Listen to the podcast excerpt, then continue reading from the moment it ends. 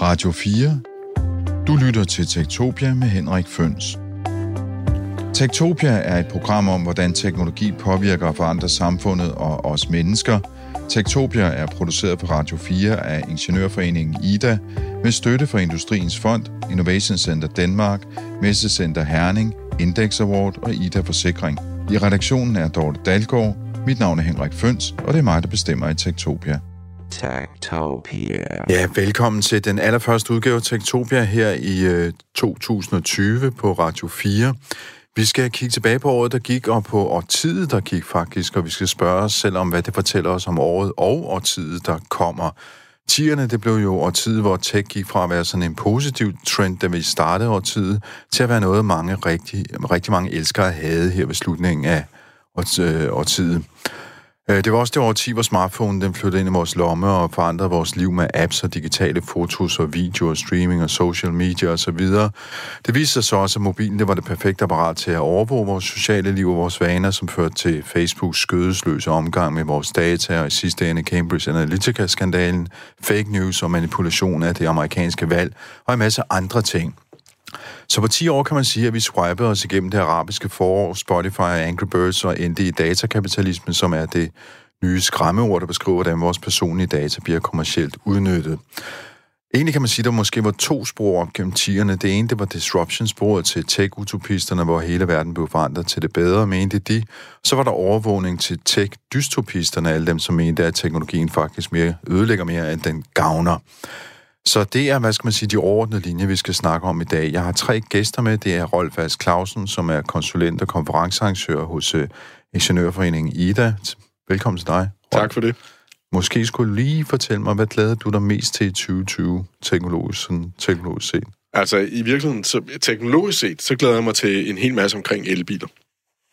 Du glæder dig til, at der sker noget på elbilområdet? Ja, det gør jeg. Det er spændende, om der kommer til at ske mere af det. Det gør der nok. Det skal vi høre mere om lidt.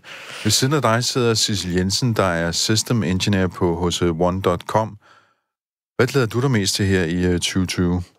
Jeg håber rigtig meget, at vi kommer til at se noget på batterilevetiden i det kommende år. Der kommer den her batterirevolution, så vi lige pludselig kan begynde at have noget, der både kører længere på antal kilometer, men også øh, vores telefoner ikke skal lades hver nat. Øh, og sidste gæst her er Anders Kærulf, som er tech-kritiker og etisk hacker, og tidligere radiovært på aflyttet på 24-7, og øh, min gamle kollega på harddisken på B1 way back i 90'erne.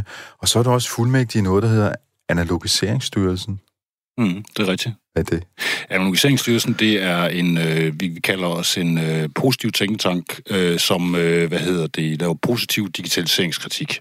Øh, og det gør vi jo så ved at kalde os Analogiseringsstyrelsen, og, ved at, og vi, at vi alle tre er fuldmægtige i Analogiseringsstyrelsen. Og grund til, at vi er det, det er jo fordi, at vi har en digitaliseringsstyrelse i det her land, og den mangler jo efter vores mening et alvorligt et, et modspil i de her sammenhænge, og det, det forsøger vi så at levere. Så du er modspillet til digitalisering? Ja, det er vi da bestemt, og vi arbejder jo benhårdt på også at få halvdelen af deres budget. Det synes vi er rimeligt, og vi har tænkt os at bruge pengene til at købe et øh, kontor i en nedlagt trævarefabrik fabrik et eller andet sted på, øh, på Frederiksberg, så skal den fyldes med enkeltmandskontorer og fastnettelefoner og nogle udvalgte katte. Det lyder som om, det koster penge. Ja. Det, det er dyrt, men det er jo ikke noget som helst i forhold til, hvad, hvad der bliver brugt i den anden ende. Godt, det, det er måske så det, du glæder dig mest til i uh, 2020. Jeg, jeg glæder mig at få det der kontor på Frederiksberg. Ja, det gør jeg bestemt, men apropos analogisering, så, så glæder jeg mig meget til, at vi uh, i forhold til den her digitaliserings- og tech-debat også når til et punkt, hvor vi måske kan uh, ligesom slippe uh, tanken om, at, uh, at det hele er noget, som kommer i morgen at vi måske skal begynde at kigge på, droppe det her ord potentiale, som er det, som er alle bruger. Der er stort potentiale i elbiler, og der er også stort potentiale i batterilevetid og sådan noget, men det har vi faktisk snakket om i rigtig mange år, og det sker, der sker ikke ret meget. Øh, det bevæger sig langsomt, det hele. Og måske vil det være godt bare at begynde at sige, vi har noget teknologi, hvad bruger vi det til, øh, og hvordan kan vi komme videre, uden ligesom at omgære det med de her sådan, religiøse-agtige øh, tankegange om, at det kommer til at ændre det hele. Det tror jeg faktisk ikke, det gør. Godt. Vi kommer selvfølgelig også til at kigge frem mod 2030, så øh, der bliver alle mulige muligheder for at uh, få et langt perspektiv på. Du lytter til Tektopia med Henrik Føns. Jeg har faktisk godt tænke mig, at vi sådan lige starter med året, der var gået for ligesom at være på, på, på, på, det, på det nære. Så kigge på 2019, øh, på nogle sager, som peger ind i 2020. Og en af de mest omdiskuterede sager, det har jo været det kinesiske øh, teleselskab, eller tele, teknologileverandørselskab, som både laver øh, netværk og telefonerne med Huawei, som der har været en masse ballade om, blandt andet seneste øh, sagen om, hvorvidt de skulle etablere et 5G-netværk på, øh, i, øh, på Færøerne. Øh, og der var et øh, interview hos øh, Danmarks Radio, som jeg har lånt en lille bid af. Her kommer deres øh, nordiske direktør, Kenneth Frederiksen. Fakta for oss er jo at vi er et kommersielt privat selskap som eh, fokuserer på å levere tjenester og produkter til våre eh, kunder, og at vi eh, etterlever lokale lover og regler overfor noe annet. Vi eh, eh, adlyder vi verken kinesiske eller andre myndigheter. Eh, og vi har jo, altså Vår grunnlegger har jo vært ute og sagt at han vil jo heller legge ned selskapet framfor å måtte eh, kompromissere vår integritet eh, lokalt mot, eh, mot våre kunder for å adlyde eh, andre myndigheters eh, ordre. Ja, det vi hører her, det er jo så direktøren, der forklarer, ligesom de har gjort det så mange gange på Huawei, at det her er et uh, selskab, som alle mulige andre selskaber på det globale marked, som ikke har nogen, hvad skal man sige, onde bagtanker, har en teknologi, som er fuldstændig på linje med den andre leverer. Rolf Fast Clausen, vi, vi snakkede om det her i vores uh, nytårsudsendelse sidste år, og det er som om den her sag, den går bare ikke væk. Hvad, hvad er det med den?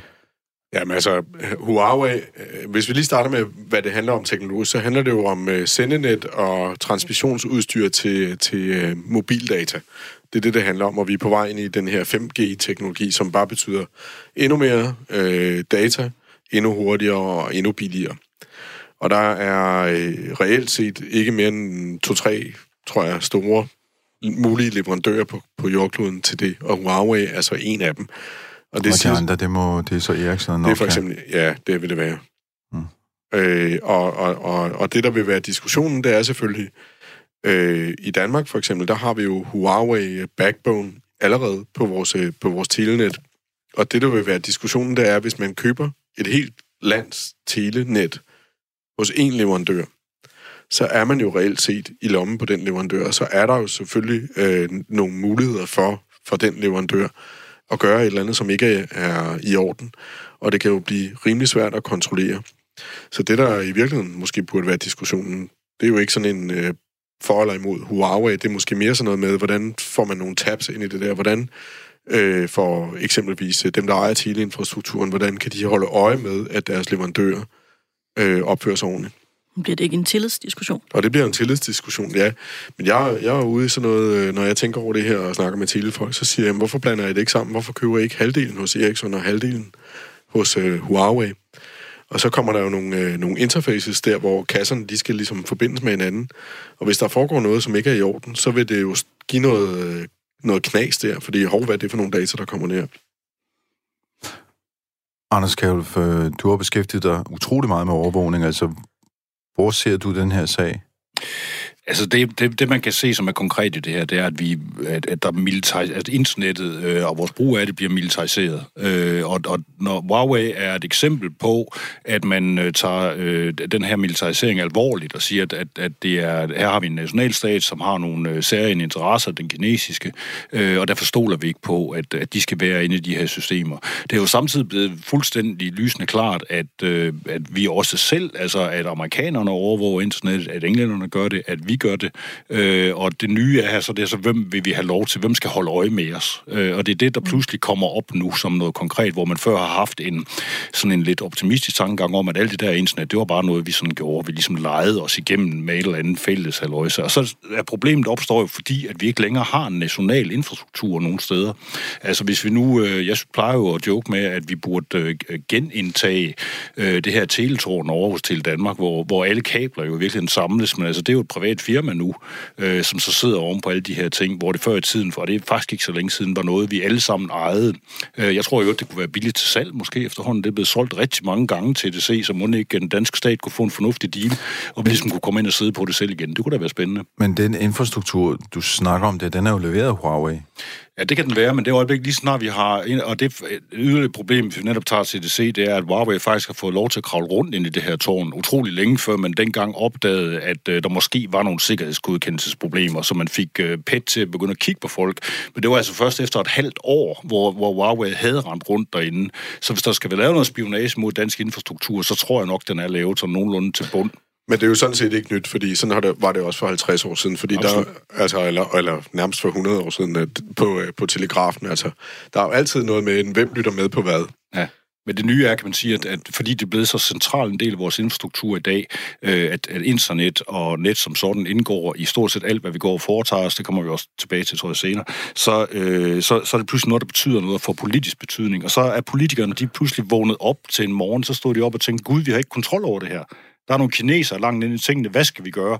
Og det gælder både politikerne herhjemme, men det gælder i høj grad også politikerne i USA og i England, hvor man har set tilsvarende sådan lidt paniske reaktioner, hvor man simpelthen smider dem ud og siger, at de må ikke være inden for det her. Men det er så fordi, at vi lige tilfældigvis lige for tiden ikke holder med uh, Huawei. Det kunne lige så godt være uh, Ericsson, vi var betænkelige ved. Ericsson har faktisk nogle andre problemer, der de får produceret hovedparten af deres hardware i Kina, så vidt jeg ved. Øh, og det vil sige, at risikoen for indbygget det ene og det andet på, på systemet er sådan set, øh, jeg vil ikke sige, at den er lige så stor, men den, den eksisterer i hvert fald. Men jeg synes, at hvis jeg sådan skal prøve at komme med en kommentar, der egentlig er uden for noget, jeg har forstand på, ikke? men så er det jo her på vej ind i... Øh, øh det, der jo i virkeligheden sker, eller det, vi beskriver her, det er jo, øh, at øh, teknologien nu, den her digitale teknologi, at den er nu en del af, af sådan noget international politik. Det er sådan en god gammeldags IP, og, og god gammeldags, øh, er man ligesom er der mere eller mindre etik, og er der mere eller mindre realpolitik i det her. Mm. Landen har interesser, og nu, bruger vi, øh, nu er vi også på vej ind i det her internetdomæne, og, øh, og lytter med, og bruger det selvfølgelig til, hvad vi nu har lyst til, at det skal blive brugt til. Øh, det virker jo meget som om, det er en del af en handelskrig, ikke? og nogle af de argumenter, som amerikanerne kommer med, viser tilbage til eksempler, man har fra tidligere, hvor kineserne har krænket deres ophavsret på produkter osv., som en decideret stjålet øh, beskrivelser, hvad skal man sige, øh, for, på, på udstyr og så videre, og kopieret det. Det, der jo er jo i det her, det er, at øh, det er relativt let at argumentere for, at der er grund til at have mistanke. Og det er formentlig også tror, i mange tilfælde... mistanke. Øh, netop. Jamen, ja. det, er der, det, der, det er der selvfølgelig altid et eller andet element af sandhed i. Hvis noget kan lade sig gøre, så bliver det selvfølgelig også gjort. Mm. Men hele den her diskussion om den der riskorns computer og Bloomberg-historien, der var fremme sidste år, som ligesom blev drysset helt ned igen, og der kom aldrig en afklaring på den sådan rigtigt. Der var der jo tale om, at det der lille bitte riskorns computer, den rent faktisk kunne detektere, hvorvidt den var på et Huawei-netværk og kunne ringe hjem. Så Så, men, men Der skal, ikke, der skal jo ikke ret meget til at sende et eller andet hjem. Spørgsmålet er så, hvad det der et eller andet er for noget, og hvad det, altså det er jo ligesom det næste niveau. Hvad er, hvad, hvad er effekten af det her? Altså man kan sige, vi, vi, brød, vi mistede jo alle sammen uskylden, i- for det er jo, det er jo en del år tilbage, men da, da Snowden kommer med de her ting omkring 12, der får vi jo, der, der er der jo blandt andet fuld... wake-up call, ikke? Ja, det var jo det seriøse wake-up call, hvor det pludselig gik op for folk, jamen altså, hallo, der bliver installeret øh, bagdør i alle router, og de bliver skilt ad, før de forlader landet til eksport, mm. når, det, når det er amerikanerne, der gør det, og så sætter de ting ind, som, som betyder, at, man kan, at, de, at den ringer tilbage netop apropos. Mm. Øh, og, og det, der så er sket her, det er så, at man har vendt den her om til, at nu er det så kineserne, der gør det. Ikke? Altså, og det, det, er, det er åbenbart en tendens, der er, der er bred over det hele, at man ligesom siger, at man vil have kontrol over de her ting. Øh, og der så er nogle, øh, nogle strømninger i nu, hvor det ligesom er gået op for nationalstaterne, at de har mistet kontrollen, at de ved ikke faktisk længere, hvad der rigtig foregår mere. Ikke? Og det, det er det, jeg sætter som symptom på nu. At man prøver på at genvinde en eller anden form for kontrol, men, det, men der er lang vej hjem, hvad det angår. Ja. Men betragtning af, hvor stor vores teknologistak også er blevet, så er der jo også bare så mange steder, hvor du andet end hardwaren kan gå ind i, i hele den stak, fordi ja. der ikke er nogen, der har overblik over hele stakken. Altså, du er nødt til at have de der specialister, som tager dele af stakken hele vejen. Så der er virkelig mange muligheder for Ja, ind det, og- det, det er nogle helt særlige mennesker, dem der, der kan ruske, hvad skal vi sige, hele vejen neden fra elektronikken Ah, og op til den øverste altså software. En, øh, en halv... Øh, Man kan sige, at den, der, er- dem, der er blevet offeret i det her, eller offeret i den her sammenhæng, det er jo virkelig, det er jo, det er jo desværre øh, den almindelige forbruger, den almindelige, det almindelige menneske, som, som, øh, som ikke har en chance for at beskytte sig mod de her ting. Ikke? Altså, hvis du, hvis du har hacker skills, så kan du beskytte dig til en vis grad. Altså, heller ikke alvorligt. Hvis der er nogen, der virkelig ved dig noget, så har du et problem uanset hvad. Men, men øh, for almindelige mennesker, der, der er der ikke ret meget at gøre. Det vil sige, de er nødt til at finde sig i reelt, at, at folk vil være i stand til, og eventuelt også fremmede stater, er i stand til at vade ind og ud af deres maskiner og deres kommunikation, hvis de har lyst til det. Ja. Og det er jo ikke nogen rar situation. Nej, overhovedet ikke. Men altså, det er jo det, vi skal diskutere, fordi vi skal i virkeligheden ikke bare diskutere, hvad der kan ske, men også hvad risikoen er ved det, der kan ske. Nu havde jeg fornøjelsen af at se den her Enigma-film øh, forleden dag, og der er det sådan ret konkret. Altså, hvis man kan øh, dekode, decifrere de tyske telegrammer, så kan man øh, øh, bruge det til at vide, hvor der kommer til at ske nogle angreb, og så kan man foretage sig et eller andet. Det er, sådan, det er jo meget, meget konkret, og risikoen er yderst konkret, fordi det er skib, der bliver sænket eller ikke sænket. Ikke? Det her, det er jo lidt noget andet. Altså, man kan, jeg kan jo spørge mig selv, okay, hvad betyder det for, for mig, hvis Huawei for eksempel kender mit øh, personnummer? Hvad, hvad, eller nogle kinesere gør det. Hvad betyder det for mig, hvis øh, de øh, ved, hvad jeg laver på min bankbog? Øh, og det, og øh, udover det selvfølgelig er creepy, for det er det. Hvad, hvad betyder det så? Hvad, det- hvad, hvad er den reelle risiko ved det? Altså det, der er ulempen ved alle de her ting, og det er, noget, det er den smule undervisning, jeg har modtaget, det der etisk hacking, halløj, så det er jo, at alt kan føre fra et sted til et andet. Og det vil sige, det kan godt være, at det ikke betyder noget præcis for dig, men så kommer det an på, hvem er du connected til. Øh, som så betyder, at øh, de via dig kan få adgang til nogle andre mennesker.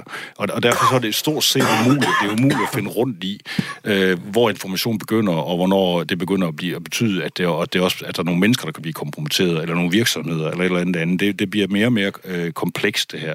Øh, Jeg, og- jeg, og mere jeg og mere tænker også på, på, øh, på, på summen af de her oplysninger, og det man bruger dem til som, øh, som borger, kan vel gøre, at man kan, som, øh, hvad skal man sige, den der snusherinde kan få adgang til nogle systemer, som man ikke vil have adgang til ellers. Ja. Fordi man har nogle data, man kan bruge til at få adgang til systemerne med. Og så er der det helt store i øjeblikket, det er, at samtlige øh, nationalstater i øjeblikket, inklusive Danmark, opruster på øh, cyberkrigsområdet, og det vil sige, at man begynder at bruge offensive øh, cybervåben.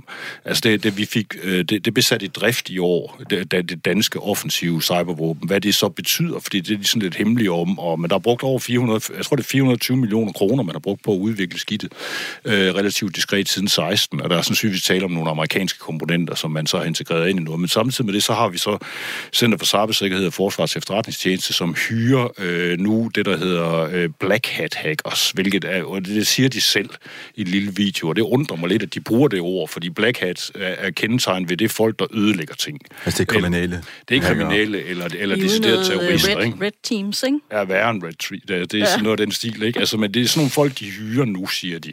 Øh, og disse mennesker skal jo så ikke, selvfølgelig forhåbentlig ikke angribe danskerne, men, men, men angribe andre lande. Øh, man skal bare huske, at alle de andre lande har tilsvarende styrker siddende parat ved tastaturen, ikke? Og, det, øh, og- og det, det kommer til at give et meget, meget interessant klima fremover, hvor, der, hvor vi kun er et par tastetryk fra, at der er nogle systemer, der kan begynde at gå alvorligt ned. Altså hele Men den gamle diskussion om, at den bedste offensiv, det er et angreb, ikke? Den kommer frem igen. Det gør den. Ja. Men, øh, nu, nu, nu bevæger vi os fra, fra Huawei, som siger, at der ikke er nogen bagdør til det at tale om krig. Altså, vi, i, Nå, men det, er men, men, det er jo, men, det er jo, men det er jo fordi, det er blevet en øh, mm. del af den offentlige diskussion nu her, ja. i, øh, i faktisk i det års tid, eller to, der er gået. Det, den har været sådan en, en nørdet, langt væk diskussion, og nu er den rykket ind. Og et eller andet sted, så får jeg lyst til at sige til dig, jamen, hvad, hvad skulle vi ellers gøre, altså, hvis nogen øh, angriber en eller anden dansk øh, stykke infrastruktur og, og downer os, ikke? Skal vi så ikke, skal ikke skal vi så, skal vi så ikke Nej. gøre et eller andet? Selvfølgelig skal vi det. Altså, jeg siger, det, eneste, jeg, det eneste, jeg har sagt noget til, det er bare, at jeg bryder mig ikke om, at de bruger udtrykket black hats, fordi det, det sender måske lidt et forkert signal. Fordi, Ja. altså, selvfølgelig skal vi have et forsvar. Det siger Jeg sig synes i hvert fald, det kunne være interessant at have en diskussion af, hvor går grænsen? Ja. Hvor, hvor er det, man begynder på offensiven og går væk fra defensiven? Og den diskussion, synes jeg, har været fuldstændig fraværende. Ja. Og det handler jo altså også om våben her. Vi snakker om ting, der kan stoppe, starte og stoppe en infrastruktur Ja. øh, på, på al- alvorlig vis. Ja, hvis vi snakker SCADA og øh, Ja. ja. elektricitet, ikke? For eksempel. Ja. Ikke? Altså, vi, vi har jo set nogle eksempler i, med, med Ukraine, og vi har haft NotPetya-angrebet, som, som alle stadigvæk snakker om, ikke? Altså, men, mm. som i virkeligheden starter med et angreb på, på en, en infrastruktur i Ukraine, som så breder sig som, som en i steppebrand derude af, ikke? og som pludselig rammer og betyder, at der står nogle folk ude på esplanaden ude i Smærsker og rykker deres maskiner ud af væggen. Ikke? Men så, lad, men så lad mig komme med en lille spotter. Fordi, fordi øh, øh, vores øh, telefoner, vores sms-system, det kører på øh, sådan en, øh, en protokol, der hedder SS7. Øh, den er øh, helt utrolig øh, elendig og helt utrolig gammel. Og jeg tror, at øh, nogle SS7-hacker, de er utrolig tæt på, at de kan sende en øh, sms til os alle sammen fra Mette Frederiksen, hvor der står, bare rolig, øh, gå indendørs, øh, jeg har styr på situationen, med venlig hilsen, øh, Mette Frederiksen, og det der med, at, der, at øh, lyset blinker, det skal I ikke tænke over. Og, og det, der øh, kunne være i det, det kunne være, at man ønskede at skabe panik. Sådan en sms, den kommer. Det er jeg ret sikker på. Spørgsmålet er, om det bliver i 2020, eller om det er i 21 eller 22, men jeg tror, den kommer. Øh, fordi den der, øh, det der system er så ufatteligt følsomt. Men så er vi tilbage til, til, til korthuset. Som bygger på et enormt shaky fundament, Ja, og, hvad, og, og hvor man ikke har fornyet det der gamle teknologi, der ligger helt nede i bunden. Ikke? ja, og hvor vi måske ikke har snakket om, hvad, hvordan, skal vi tale om det her, for at vi alle sammen øh, forstår, at det ikke sikkert er en sms fra, fra Mette Frederiksen, at den øh, er autentisk. Ja. Altså det der SS7 er jo gammel, altså det er en ældre historie efterhånden, for det har været, den har været op at køre, jeg ved ikke hvor mange gange. Det er det. Og, og det vilde er, alt det, der hedder smishing, altså sms-phishing, det foregår også via SS7. Altså hvor man går ind og bruger den her protokol til at sende øh, sms'er ud til folk, som ser ud som om de kommer fra nogle andre mennesker. Man kan også bruge SS7 til at stille en telefon om, så du reelt set kører den igennem en telefonsvarer hele tiden. Øh, det kræver faktisk ret få ressourcer øh, at gøre det, øh, så, så du kan aflytte samtlige samtaler, der finder sted på den her telefon. Så det er helt klart noget, man bliver nødt til at adressere på et eller andet Ja, det kan, tidspunkt. nu ikke? kan du jo købe det. Det har jeg lige oplevet demonstreret. Du, Ja. du kan jo købe det for en dollar eller noget i den retning, så kan jeg sende dig en sms, der ser meget, meget autentisk ud. Ja. Fra en, du kender. Ja, Vi lavede noget sjov her i, i efteråret, hvor øh, jeg Ja. ja. ringede til mig selv lige pludselig. Det synes jeg alligevel var lidt imponerende. Hvordan gjorde du det? Jamen, det kan du via en service, hvor du så spoofer et telefonnummer. Så kan du ringe til dig selv. Altså, jeg vil tro, at lytterne, der sidder derude her, her på det sidste, har prøvet at blive ringet op for mærkelige numre, de ikke kender. Her på det, og det, det kører big time Ja, de lige i øjeblikket. Ja, robocall. Altså, Ja. hvor, hvor computeren allerede er inde over telefonen. Vi har vendt os til, at når, når vores telefon ringer, så sidder der en person i den anden ende. Ikke? Et eller andet. Ikke? Men øh, det kommer til at blive anderledes. For lige at runde den her af, hvor vi kigger sådan på den nærmeste fremtid. Nu kommer vi jo godt nok ud af en tangent, men det er jo sådan, at der er det, der hedder CES i Las Vegas her næste uge. Det er sådan et stort øh, øh, forbruger-elektronik-show, det største af sin art i verden, tror jeg, hvor alle virksomheder de så viser de nyeste og smarteste ting frem. Øh, og jeg læste lidt om det her øh, i går. To af de ting, de især øh, fokuserer på i år, det er jo selvfølgelig helseapps og demser, så vi kan blive, hvad skal man sige, bedre til at analysere vores data, vores øh, træningsdata, vores patientdata osv.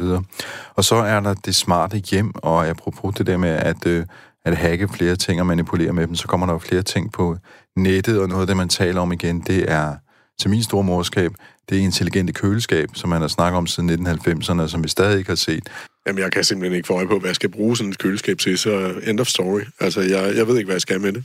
Det, det, Hvor, hvorfor dukker det køleskab hele tiden op i fortællingen? det er fordi, det er en drøm hos... øh, Det er netop det, det samme. Det er, sådan noget, det, det er noget, der er blevet startet en gang. Ja, det, Ja. det, det er blevet startet på et eller andet tidspunkt. Det er drømmen om det knidningsløse liv, hvor jeg ikke behøver at gøre noget. Altså, hvor jeg bare, hvor alt fylder sig selv automatisk op, og jeg bare sådan går rundt og vinker lidt til nogle ting med nogle hand gestures, og så siger jeg noget til, nogle, til mine øh, Sonos, og så spiller den musik, eller, eller til min, øh, hvad hedder det, Nå, det er Amazon Echo, eller et eller andet halvøjse. Altså.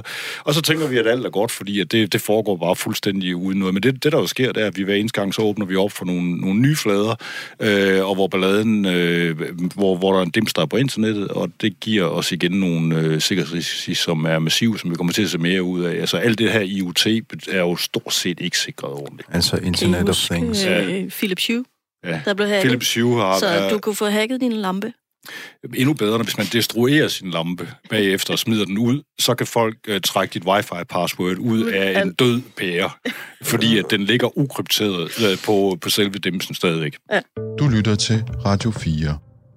Nu skal vi videre med øh, de ting, som I har taget med, fordi jeg har jo bedt jer alle sammen om at tage nogle historier med, som, jeg synes, øh, som I synes er de vigtige, vi skal diskutere. Og jeg skulle måske lige sige igen, det er Rolf Vast Clausen fra Ingeniørforeningen IDA, det er Cecil Jensen fra One.com, og det er Anders Kjærhuf, der er teknologikritiker og øh, etisk hacker snart.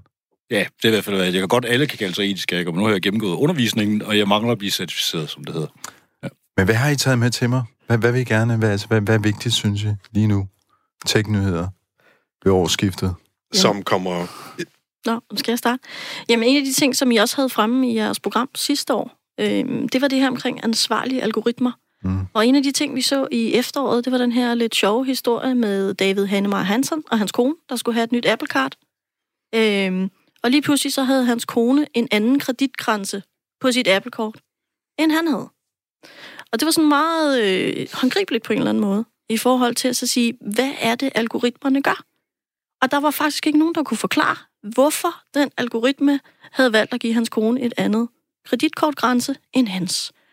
Og både øh, Apple var ude og sige, det var algoritmen, der gjorde det, og Goldman Sachs var ude og sige, vi ved faktisk ikke helt, hvorfor den her algoritme gør på den her måde. Øhm, og det var jo lidt interessant, fordi lige pludselig kom vi til at snakke om skjult bias og dirty data og sådan nogle ting i, i algoritmer, og hvor meget det er indlejret i alt det, vi gør.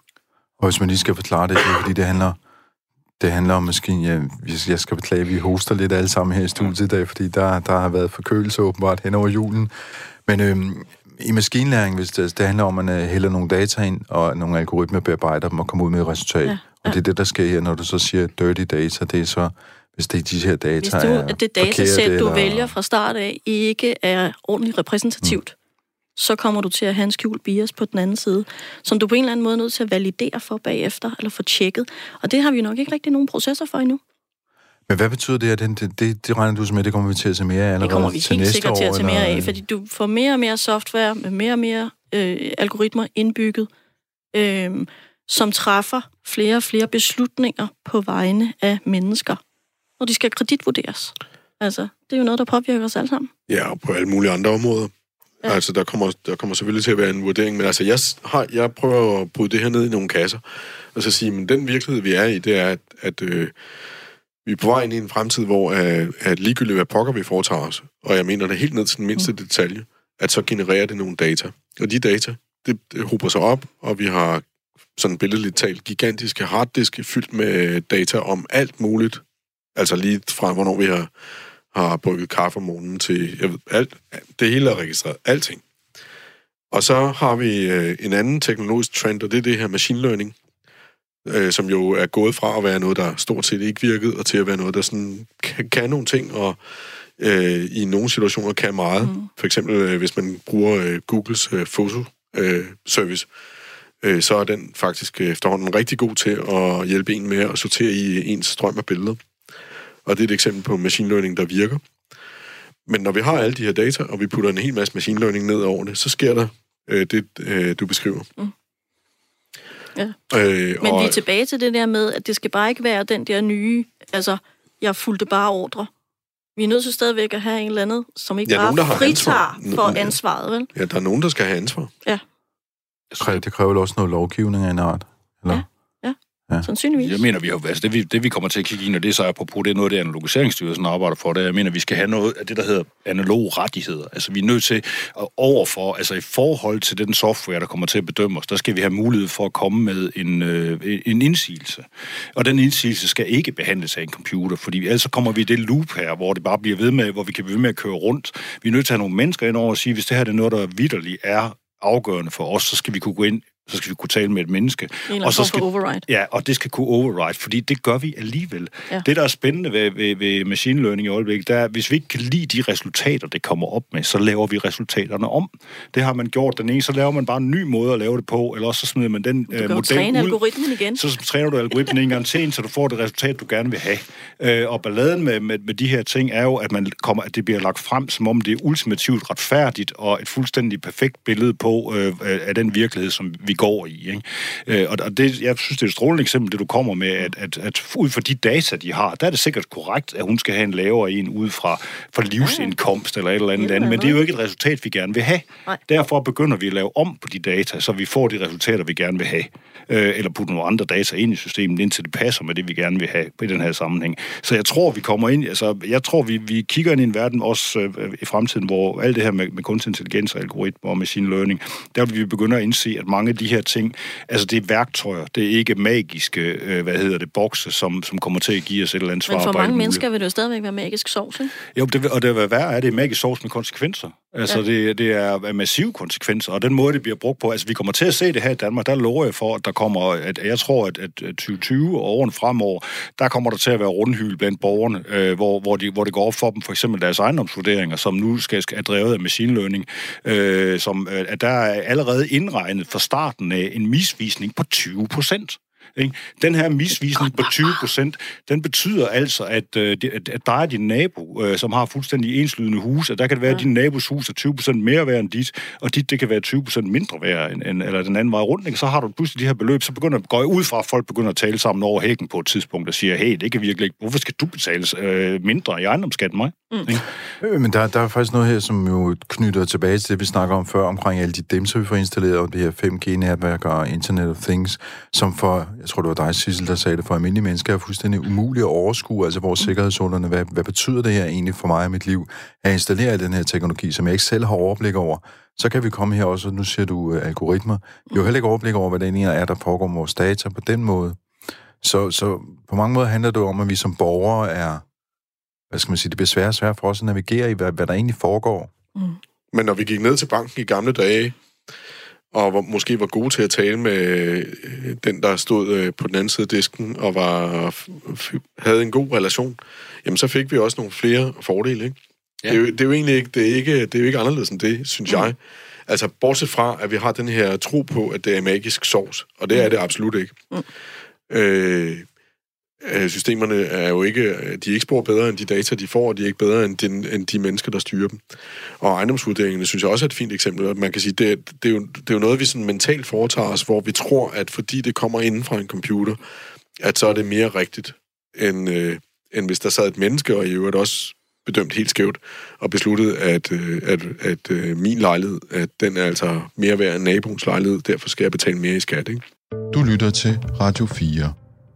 Hvis vi skal videre i snakken her, I snakkede meget om batterier, da vi startede. Jeg skifter fuldstændig emne nu, fordi jeg tænker, vi skal, vi skal, vi bliver nødt til at speede lidt op for det, og så når vi simpelthen ikke alt det, vi det er- gerne vil snakke om. Uha.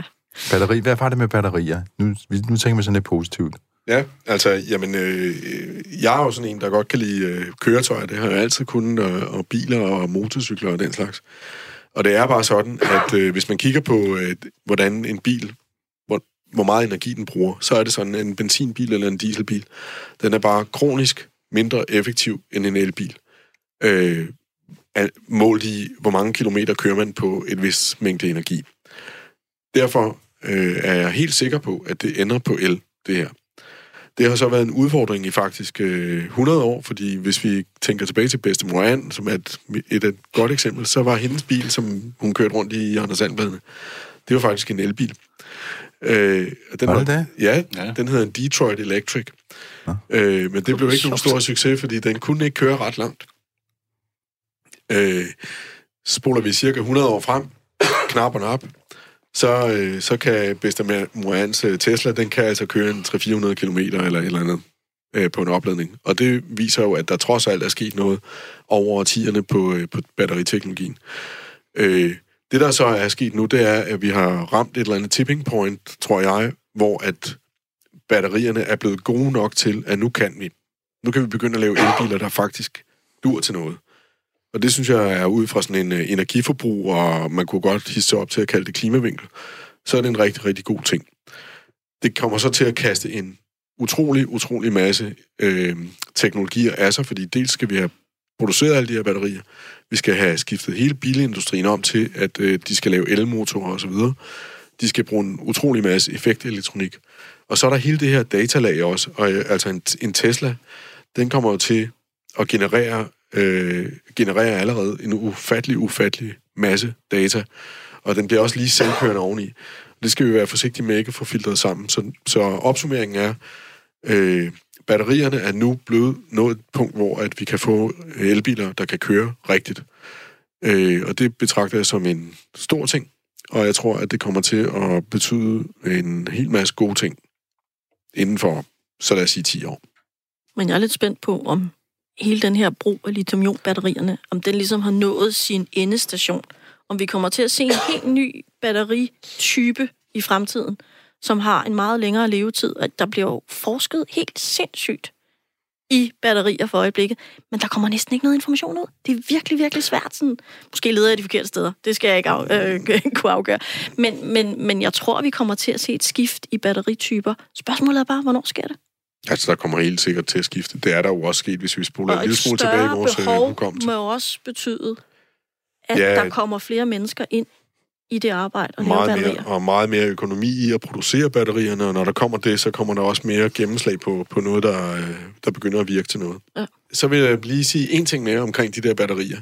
Og det er jo noget, jeg selv har synes var, det er simpelthen for weird. Men øh, det begynder skulle at ske alligevel, og det er fly på, øh, på el, på batterier.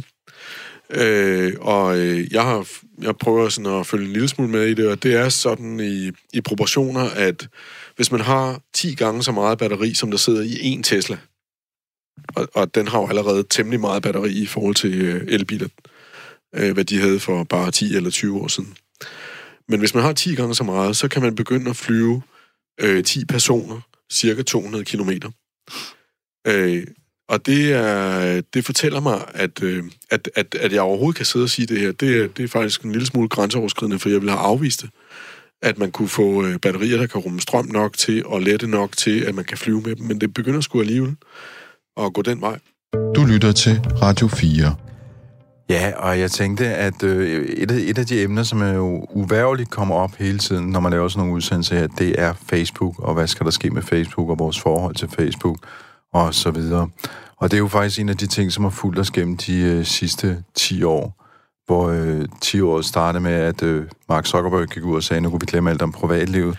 Og nu har han lige været inde og sige, at, øh, eller ude at sige, at øh, nu handler det alt sammen om privatliv. Her i januar måned sidste år, faktisk for et år siden, der havde jeg mulighed for at øh, møde øh, Sheryl Sandberg, som jo er direktør også i det daglige direktør i Facebook, og hun sagde sådan her. Trust is so fundamental to the work we do, and we need to earn back people's trust. And we're not going to do that with words alone, but with the actions we take. Standing before you today, I can tell you that I and everyone at Facebook understands and accepts the deep responsibility we have. We have acknowledged our mistakes. We are listening, we are learning, and we are making progress. We're not the same company we were in 2016 or even a year ago. Now, we have a lot of hard work to do. We are far from done. But we have a fundamentally different approach to how we run our company today. Ja, Sheryl Sandberg her siger altså for et år siden, at det er et helt anderledes virksomhed, en helt anderledes virksomhed, som kommer til at drive forretning på en helt anden måde. Der er jo sket lidt med noget kryptering af nogle af deres tjenester i løbet af året, og så alligevel ikke rigtigt. Det er som om, det rykker meget langsomt, det her. Hvad kommer der til at ske med Facebook? Hvad tror I, bliver de splittet op i en eller anden, øh, en eller anden øh, monopollovgivningssag, eller, eller mister de deres brugere? Får vi øh, et europæisk alternativ? Hvad, hvad sker der med det her firma? Ja, altså, øh, for at starte et sted, øh, så kan jeg være lidt personlig, og så kan jeg sige, at jeg har aldrig været helt komfortabel med, hvad Facebook øh, ligesom optog af data på mig, hvis jeg må sige det på den måde. Og jeg har aldrig rigtig været, øh, hvad skal vi sige, øh, stolet helt sådan, været helt tryg ved dem, og det må jeg sige, det er jeg stadigvæk ikke. Øh, og det, nu er der så øh, noget, der er langt værre, end om jeg gider at uploade et billede på Facebook eller ej. Det, altså, det, øh, det er jo sådan noget med, at det påvirker øh, den øh, politiske dagsorden, den mediemæssige dagsorden, hvad vi ved, hvad vi ikke ved, hvad vi, hvem vi taler med, hvem vi ikke taler med osv. osv. Det er nogle ret store øh, kræfter. Øh, og en utrolig masse mennesker, t- øh, milliarder af mennesker, som er Facebook-brugere, og det, det gør jo, at, øh, at det her det har nået en, en størrelse, hvor at, øh, at øh, hvad skal vi kalde det, den amerikanske monopollovgivning begynder selvfølgelig at blive relevant. Øh, det, der jo i virkeligheden er sket, det er, nu har, det er, at nu har vi en meget stor økonomisk kraft, der hedder Facebook, og i øvrigt Google, og i øvrigt de andre. Øh, og der er det jo sådan, at i den amerikanske øh, erhvervshistorie, der har man øh, brudt selskaber op, når de blev for store. Øh, så det er, der jo noget, det er noget, der er, er kendt. Øh, og mit personlige gæt vil være, at der ender amerikanerne også, de begynder i hvert fald at rasle med den slags. Øh, der blev øh, for eksempel Bell Phone Company, det blev brudt op til noget, der blev Baby Bells, og Standard Oil blev øh, delt op i sin tid. Ikke? Og jeg kunne godt forestille mig, at der kommer til at ske noget lignende her, og det er jo fordi, de her digitale tjenester, øh, sociale medier, men ikke kun det, også Google og så videre, de her digitale tjenester, de opererer jo ikke u- uafhængigt af et politisk rum. Altså, politik gælder stadigvæk, selvom man er digital. Øh, lovgivningen gælder stadigvæk, og jeg tror, at, øh, at der kommer til at ske noget øh, på det. Det vil være et gæt. De har jo i hvert fald centraliseret rigtig lang tid med, at de har opkøbt, så Instagram har stadig været deres eget ligesom brand, men, og Messenger er også ligesom forsøgt at blive splittet ud. Men spørgsmålet er, hvor mange af de firmaer, de ligesom har fået ind under hovedbrandet, de så eventuelt kunne vælge og så sige, nu splitter vi det ud, så det bliver helt selvstændige Ja, vi kan jo- entiteter igen. Ja, og hvis jeg også Sheryl Sandberg, så ville jeg have sagt nøjagtigt det samme på den der scene. Selvfølgelig ville jeg have forsøgt at lyde øh, god og, og imødekommende, altså, men, men den virkelighed, der er, det er selvfølgelig, at lovgivningen begynder at kigge på, hvad skal vi gøre ved de her selskaber? Har de Men for jeg mange synes kræfter? bare, at det er imponerende, at vi fokuserer så meget på Facebook, og i mellemtiden så står Google helt stille over i hjørnet og vender ryggen til. Og de står bare her, så hvis ingen de ikke siger noget, så er der nok ikke nogen, der opdager dem. Men de ved jo faktisk om en endnu mere om os alle sammen. Men handler det ikke om, fordi jeg tænker, man kan sige, der har været rigtig, rigtig mange årsager på Facebook, så hvorfor er de ikke blevet splittet op før nu? Hvorfor er der ikke nogen, der har gjort noget? Altså, hvad er det virkeligheden, der skal til, før der sker noget politisk? Er det noget omkring det amerikanske præsidentvalg i år? Omkring fake news og så videre, der kan skubbe til det. Du ryster på hovedet, Jeg, Anders. jeg tror ikke, det, altså, det har ikke nogen effekt. Altså, for det første, så skal vi lige huske, selvom der har været det, altså alle folk snakker om det her tech der har været. Altså, der, det, der er sket, det er, at der er opstået en større kritisk bevidsthed. Altså, vi, vi er nu klar over, at vi befinder os et sted, hvor, som, hvor, hvor, hos firmaer, som lader som om, at de servicerer, samtidig med, at de, de opfører sig som om, de er Stasi. Ikke? Altså, de er inde i alt, hvad der foregår fra A til B, og det er Facebooks forretningsmodel. Men de tjener stadigvæk masser af penge det vælter ind med kroner, og deres øh, brugertal er øh, også stigende, stille og roligt. Ikke så kraftigt, som det har været, men, men det er ikke faldende i hvert fald. Så jeg tror ikke, det kommer ikke til at gå væk på den der måde. Det kan også godt være, at der kommer til at være en begrænsning på dem, hvor man forsøger at splitte dem op rent juridisk.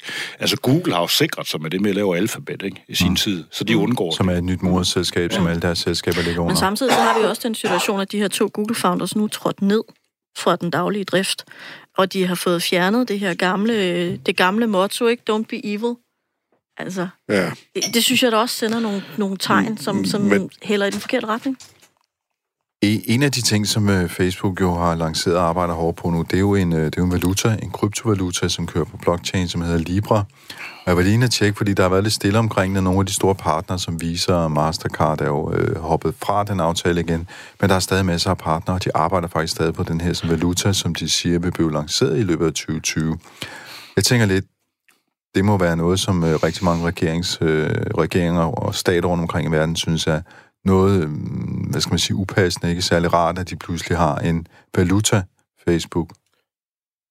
Altså, man skal kigge på, synes jeg, på både det positive og det negative. Øh, den ene ting er, at hvis man har øh, 2 milliarder brugere, for eksempel, og man hedder Facebook, for at sige et eller andet tal. 2 milliarder er måske meget realistisk. 2,6 eller Ja, noget. men, men en ting er at have registreret brugere, en anden ting er at have aktive brugere. Men hvis vi bare får rundt for nemhedens skyld 2 milliarder, øh, og de hver øh, oversætter, eller oversender 10 kroner, jamen så har man oversendt 20 milliarder kroner. Det er sådan, øh, så begynder vi at nærme os storebæltsbrugsstørrelsen. Øh, og det jeg vil med det, det er at sige, at der er et kæmpe, kæmpe volumen i, hvis Facebook med de brugere, øh, aktive brugere, de har, at de begynder at flytte noget økonomi rundt, fordi altså selv i klodens fattigste egne, så begynder 10 kroner at være et beløb, der er inden for, hvad skal vi kalde det, hvad man normalt kan have i lommen, ikke? Pointen er, at øh, den økonomiske, hvad skal vi kalde det, det økonomiske volumen, og dermed den, så lad os kalde det den økonomiske magt, man kan have, hvis man er Facebook, og man begynder at eje øh, folks økonomiske transaktioner, mm. den er gigantisk. Den er simpelthen afsindig stor. Men inspirationen er jo sikkert også kommet fra Kina. Hvad er det Tencent, der har den her app, hvor du handler og har social media i en. Øhm, og så får du lige pludselig knyttet informationer, du kan markedsføre meget mere specifikt, og du har marketplace. WeChat. Ja, WeChat. Ja. ja. Men det, men det er klart, og, og det, hvor jeg vil hen, det er, at, øh, at det vil man selvfølgelig også som lovgiver, det vil man sidde og sige, at vi har nogle bankregler, er det her ikke også en bank på en eller anden måde? Og, og det er det selvfølgelig, og det skal Facebook øh, selvfølgelig også leve op til, og alle mulige andre, der gerne vil lave sådan noget her. Så det er ligesom den ene side af det. Den anden side af det, det er jo, at øh, nu er vi altså for fuld damp inde i en øh, digitaliseringstid, og, øh, og øh, et eller andet sted er det måske meget rimeligt, at jeg personligt kan sende nogle penge til en, som sidder i et helt andet land, et helt andet sted, uden at det skal være alt for forfærdeligt og indviklet. Man kan så sige, at det måske, det skal, måske, måske skulle det ikke være med, med, med en overvågningskapitalistisk øh, multinational firma som mellemmand. Ikke? Nå, nej, altså, det ville være rart, hvis der var nogen, der tænkte over nogle andre måder at gøre det her. Men det har jeg jo heller ikke sagt, at det skal være. Jeg har bare sagt, at det et eller andet sted er det vel meget rimeligt, at jeg kan købe en vare et andet sted. Helt sikkert. Altså- Altså, det, skal, det synes jeg da også, du skal have lov Og, til. og, men det der er vel det der, fordi vi snart, som du sagde før, Sissel, hvor, hvor, hvorfor er fokus så meget på Facebook? Det er jo, fordi Facebook på mange måder er blevet, hvad skal man sige, indgangen til internettet for rigtig mange mennesker rundt omkring i verden. Mm. Altså, der jeg har set undersøgelser, hvor folk øh, i Malaysia, tror jeg, der var troede, at, øh, at Facebook, det ligesom var internettet. Okay. Så, så hvis det er din vej ind på internettet, hvis du øh, kommer på internettet for første gang i et, øh, et land, hvor du ikke har haft adgang til det før, så giver det jo god mening at kunne lave de der sådan, mikrotransaktioner, og på den måde blive bankable, som det hedder. Ikke? Altså man får en ja. Bankkonto, som man ikke har haft før, så har du den bare hos Facebook, Og så er de ligesom inde i, hvad skal man sige, Facebooks verden. Og det er jo der, det bliver lidt skræmmende, kan man sige. Ikke? Jeg synes, man tager en trend mere, som er interessant, apropos Indien. Ikke? Altså, der forsøgte man jo faktisk at, at, at sælge befolkningen et Facebook-internet, øh, som skulle køre via satellitter. Øh, og den trend, vi får nu, det er, at der bliver høvlet en masse satellitter op på nuværende tidspunkt, som skal bruges til at transportere internet ned til, øh, billigt til folk. Sådan nogle, der kører low Earth orbit, og som ligger deroppe. Og det, øh, jeg ved, altså Tesla har sat, de vil have 65.000 af dem op i løbet af Ja, år. Elon Musk. Ja, Elon Musk. Og så Amazon har tilsvarende planer, øh, og Facebook har allerede nogen deroppe i forvejen, og har sandsynligvis flere på vej. Ikke? Så, så det, det, vi kigger ind i der, det er netop, at man ønsker at, ligesom at lukke, vi får et lukket internet omkring, nogen, omkring en eller anden form for service, øh, som man så måske ikke vil dele med andre og sige, at så længe du er inden for det her, så har vi fuld, så kan vi netop også øh, få alle dine data nu du er der. Altså Tesla har der, vil have deres eget internet til alle deres biler, men de kan også tilbyde alle mulige andre services, du får med, nu du alligevel er i gang. Og det tror jeg også bliver, bliver, bliver noget, vi kommer til at kigge ind i.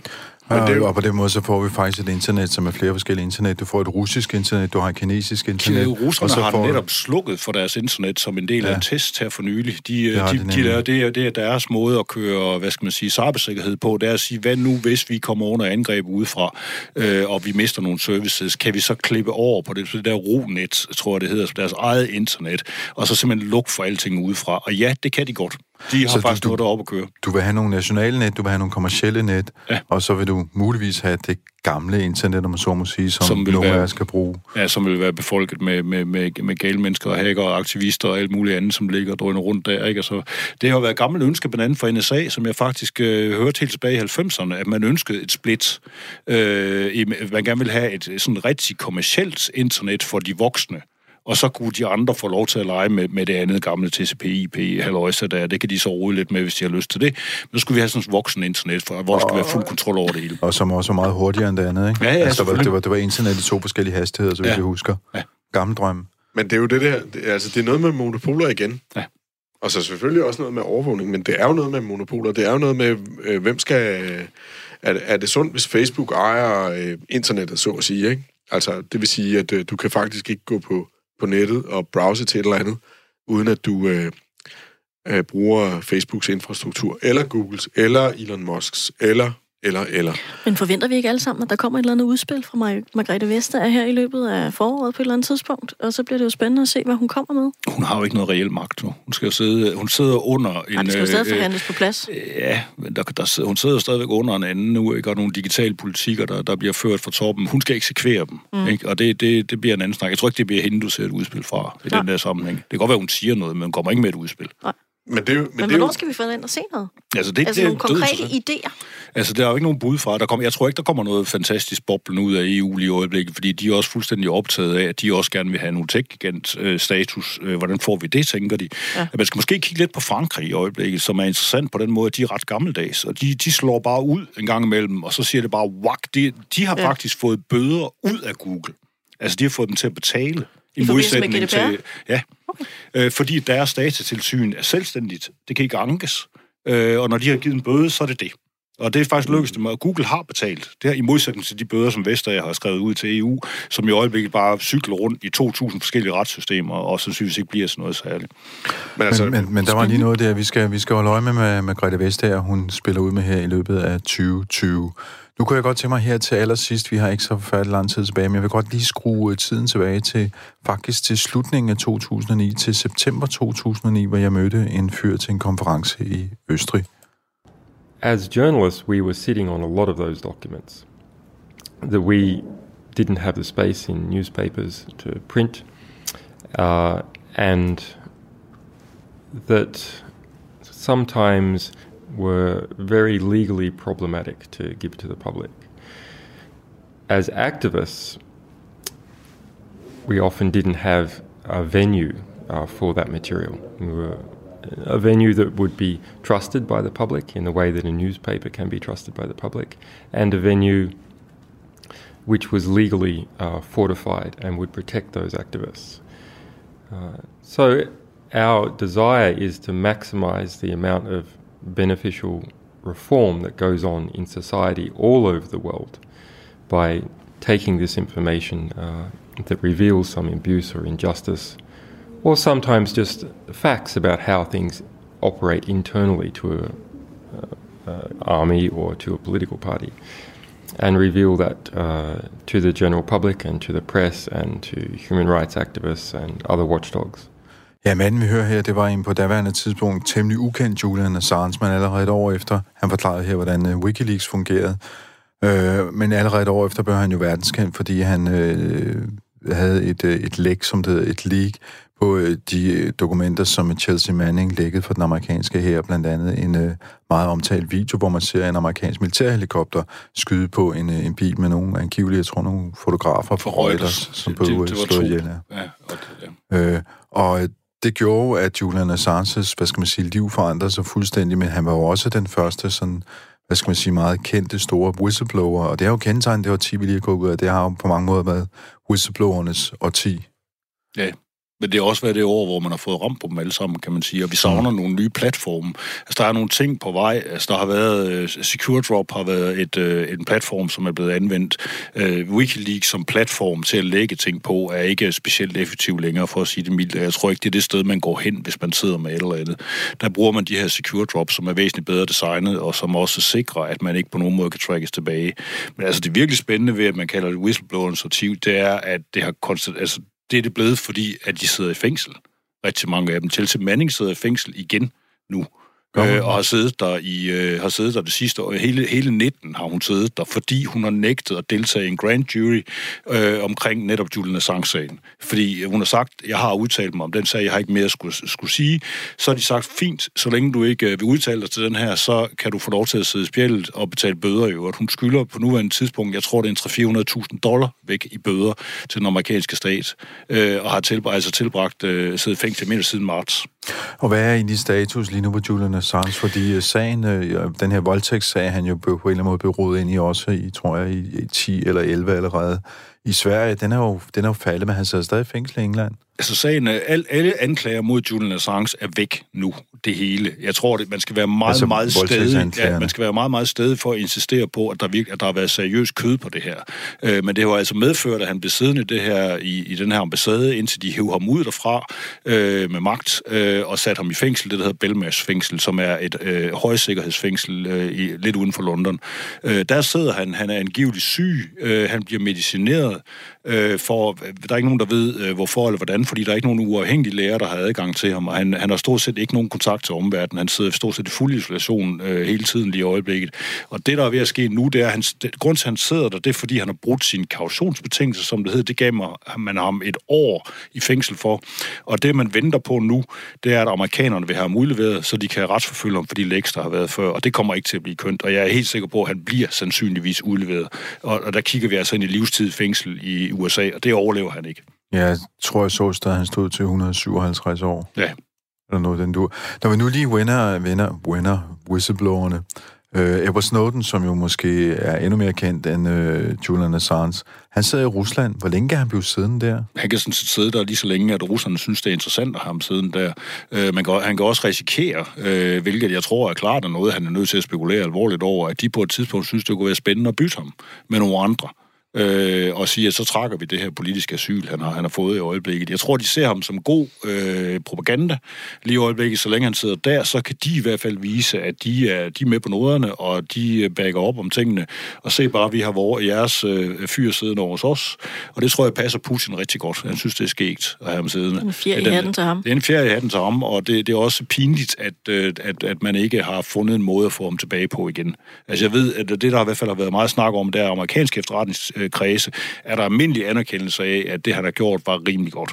Og han har faktisk også forsøgt at beskytte øh, en del vitale interesser, så han har lavet en, en sådan en, en, skal man sige, en civiliseret form for whistleblowing. Men amerikanske efterretningstjenester tilgiver på den anden side heller ikke, så de vil ikke, han kommer ikke, altså hvis han kommer tilbage til USA, så venter der ham øh, minimum samme skæbne som, øh, som Julian Han kommer Assange. ikke udenom en retssag. Han kommer ikke udenom retssag, han kommer heller ikke udenom en dom. Ja, Du kan få det sidste ord så. jeg vil bare sige, altså, øh, apropos vi kom til at snakke om Snowden, så vil jeg jo sige, at manden har lavet en fremragende bog, øh, hvor, som er virkelig god, bortset fra det sidste kapitel, som er skrevet af hans, øh, af hans kæreste, som er noget rod, og som jeg ikke helt forstår, hvad, hvad, hvad gør det, og det er ikke, fordi jeg har noget mod hende, eller et eller andet andet, den, det virker bare upassende. Men den der bog, der hedder Permanent Record, den er virkelig fremragende, den er interessant læsning, og hvis man ikke har fået læst den i 2019, så prøv lige at læse den nu.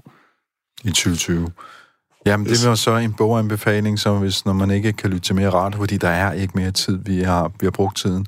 Øh, vi nåede overhovedet ikke alle de nyheder, vi godt ville snakke om, men tak til Anders Kjærhulf, tak til Sissel Jensen og tak til Rolf Fast Clausen. Du har lyttet til Tektopia her på Radio 4. Vi sender hver søndag kl. 13.05. Øh, du kan altid skrive til mig på henriksnabla.tektopia.dk, og så kan du finde din podcast, øh, altså podcasten af udsendelsen, der hvor du plejer at finde din podcast. Det kunne være på iTunes, det kunne være på Spotify, eller det kunne være et helt tredje sted, men uh, god fornøjelse med det i hvert fald, og på genhør i næste uge. Du lytter til Radio 4.